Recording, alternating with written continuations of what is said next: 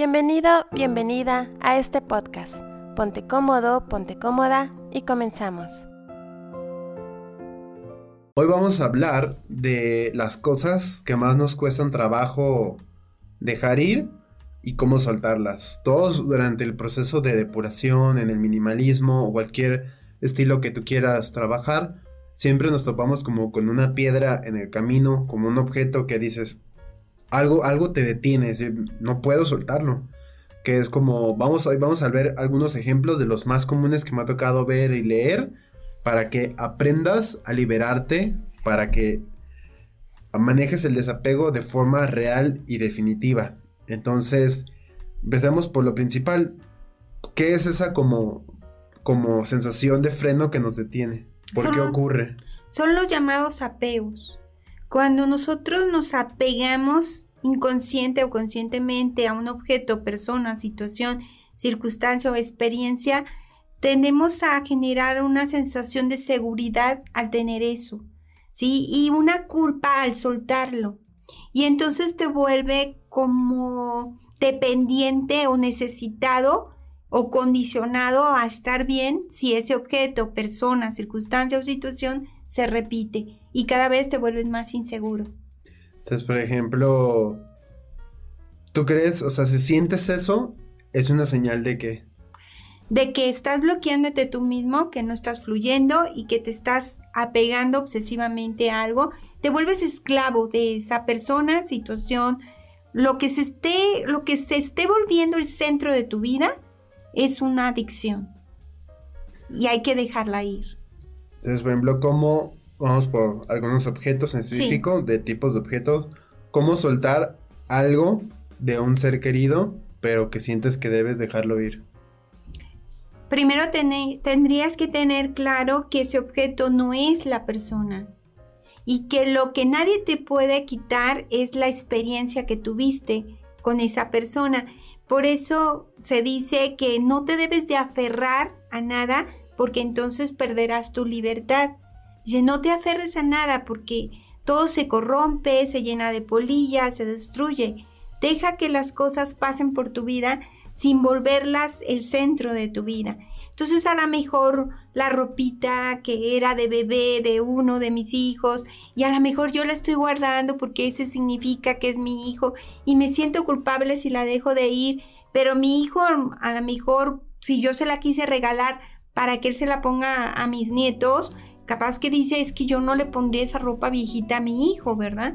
Y la mamá a lo mejor toda ilusionada, obsesionada con que era un detalle, pues no puedes imponérselos a los demás.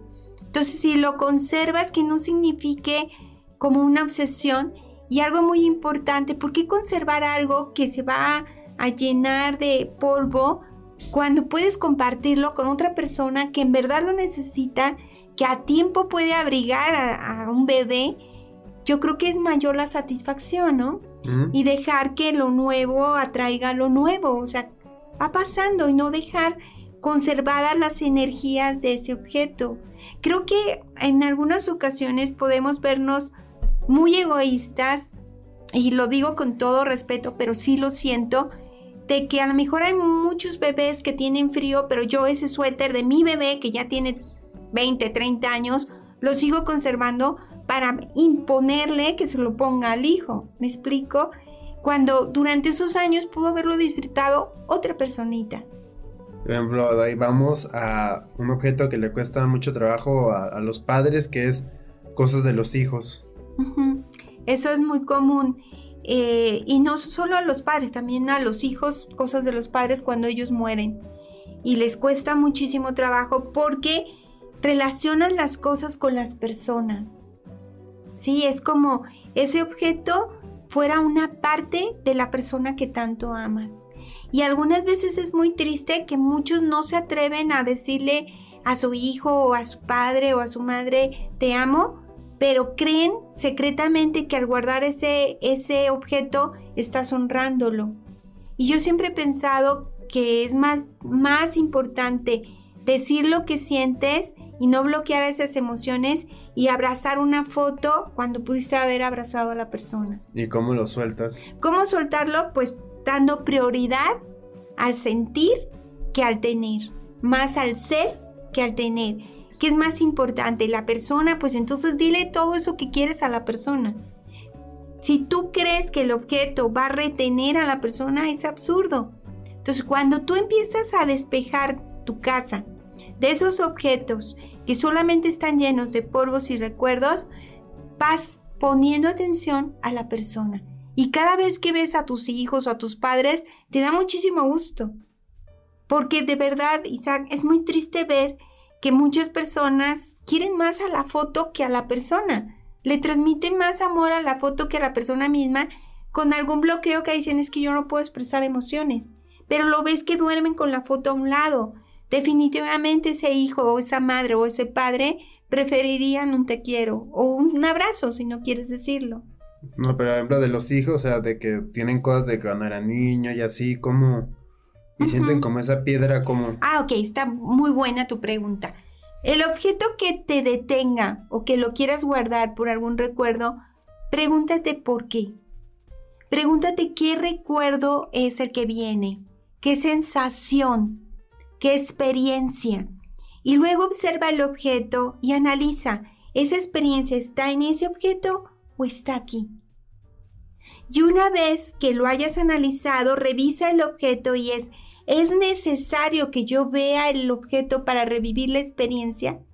Y una más, ¿cómo ese objeto a quién podría hacer feliz en este momento? ¿Debo seguir conservándolo? ¿O debo disfrutar el compartir ese objeto con alguien que le va a dar un uso vivo en este instante? Bien. Y por ejemplo, cosas de exparejas. Ah, con mayor razón, ¿no? Si quieres cerrar un ciclo y abrir otro y empezar una nueva relación, tienes que sepultar tu pasado. ¿Debes tirar todo lo que de, lo de un ex? Fotografías, cartas, todo. Pero si te dio como una, una ropa de regalo o algo así. Si ya esa ropa tiene un significado para ti muy especial que te ata a la persona, déjala ir. Si no, si dices, ah, tengo un buen recuerdo y esta ropa no me ata al pasado, pues puedes seguirla usando. Es simplemente una prenda. ¿Y cómo, cómo eliminar las cosas de un ser que ya murió? Cuando hablamos Porque la gente siente como culpa. Eh, cuando hablamos de objetos, de personas que ya no están en este plano energético, en este plano astral, lo más importante es liberarlas, puesto que el recuerdo debe ser espiritual, no material. Entonces, eh, de verdad que ayuda mucho psicológicamente en un cierre de ciclos o en un duelo, dejar ir con amor. Yo he visto cómo madres han dejado, ahorita me vino a la mente una mamá que quiero mucho, que regaló los juguetes de su hijo a otras personas y eran juguetes que le representaban a su niño de 10 años, pero los regaló y pudo ver la cara de alegría de otros niños y es una manera en el que ella sigue amando a su hijo, pero pudo compartir momentos de alegría con otras personas. Se me hizo muy bonito ejercicio, ayuda a cerrar ese ciclo. ¿Cómo eliminar algo? Mucha gente a veces no elimina porque recuerda que le, le costó mucho dinero. Ah, ok. Bueno, yo preguntaría si estás recordando que invertiste mucho o que hiciste una mala compra porque muchas veces compramos algo que no nos gusta, pero nos costó mucho y lo mantenemos. Y yo creo que hay que ser valientes para reconocer me equivoqué, lo dejo ir. Sí, y no tengo un recuerdo permanente de que no supe manejar la energía de mi dinero comprando algo que ni me gusta ni me queda y fue en un momento de impulso, pero no consciente. Creo que es aceptar nuestros errores y seguir fluyendo. Sin embargo, ese objeto que no usas y que fue una mala compra te está recordando que no utilizas adecuadamente la abundancia. Entonces, dejarlo ir es libero y abro.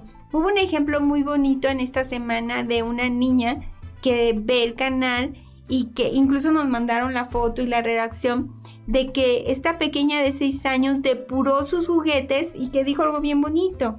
Es que en minimalismo simple dice que si de puro lo viejo vendrá, abro la puerta a lo nuevo. Y seis años.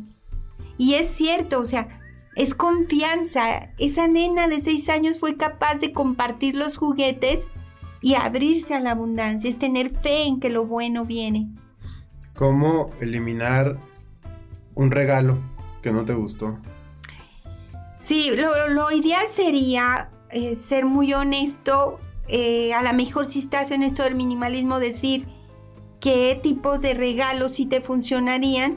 Y si ya te llegó, llegó un regalo y de plano cuando lo ves no te gusta y no te atreves a decirlo no, entonces sí, en cuanto lo tenga, regalarlo, pensar a quién sí le serviría.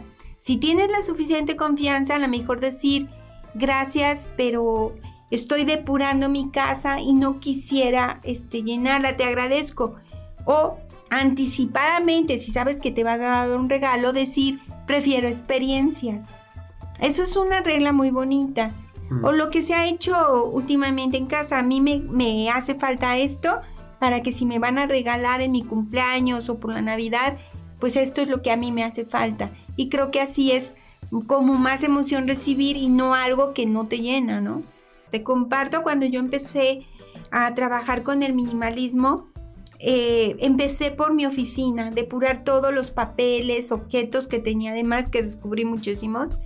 Luego obras de arte, pianos que, que tenía y que no estaba utilizando pero lo que más me costó trabajo es depurar mi caja de recuerdos, que ya te había compartido en algún momento, en la que tenía guardados hasta los dientes de ustedes. Y en un momento que hice una limpieza profunda pensando, el día que yo no esté, quiero que mis hijos fácilmente recojan mis pertenencias y las dejen ir. Sí, no, quiero, no los quiero ver eh, sufriendo porque quien soy no son las cosas que tuve. Y algo muy importante es cuando vi los dientitos, dije, cuando yo ya no esté, no creo que se sienten abrir mi caja de recuerdos y digan, toma tus dientitos, toma Carlos, Isaac, o sea, Mariana, estos son tus dientes.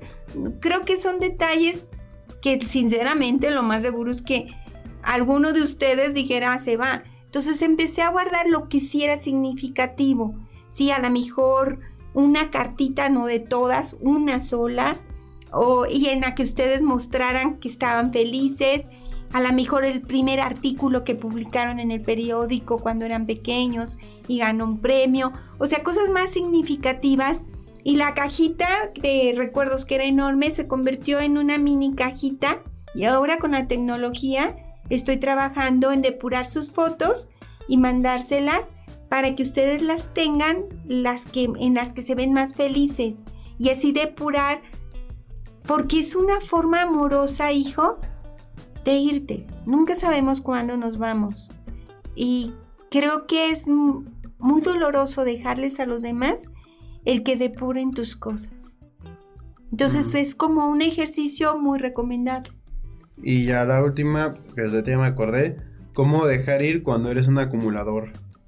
Ahí estamos hablando de tener que trabajar en un proceso terapéutico la parte del apego y de los simbolismos que tienen las cosas, lo cual impide que soltemos porque es una enfermedad emocional. Sí, entonces un acumulador primero tendría que aprender a trabajar ese proceso de soltar de poco en poco porque es un trauma el que se causa cuando se le quitan las cosas. Los hijos, por ejemplo, no pueden provocar o el padre a un hijo que de pronto deje de ser acumulador. Es todo un proceso de sanación físico y emocional. Entonces hay que hacerlo con mucho respeto y requiere todo un acompañamiento profesional. Bien, pues ya lo tienen. Este, ya ahora sí que ya tienen las herramientas para eliminar todo eso que no necesitan en su vida, pero que les cuesta trabajo. Espero que con, con este material puedan empezar su depuración definitiva, ya sea que, que no sean minimalistas o sí, y si no lo eres, yo te recomendaría que pruebes el minimalismo porque es una herramienta muy útil para vivir simple. Mi nombre es Isaac y estuve con Blanca Mercado. Vivan simples. Hasta la próxima. Gracias por acompañarnos. Te invitamos a que te suscribas al canal de YouTube Minimalismo Simple y seas parte de esta maravillosa comunidad.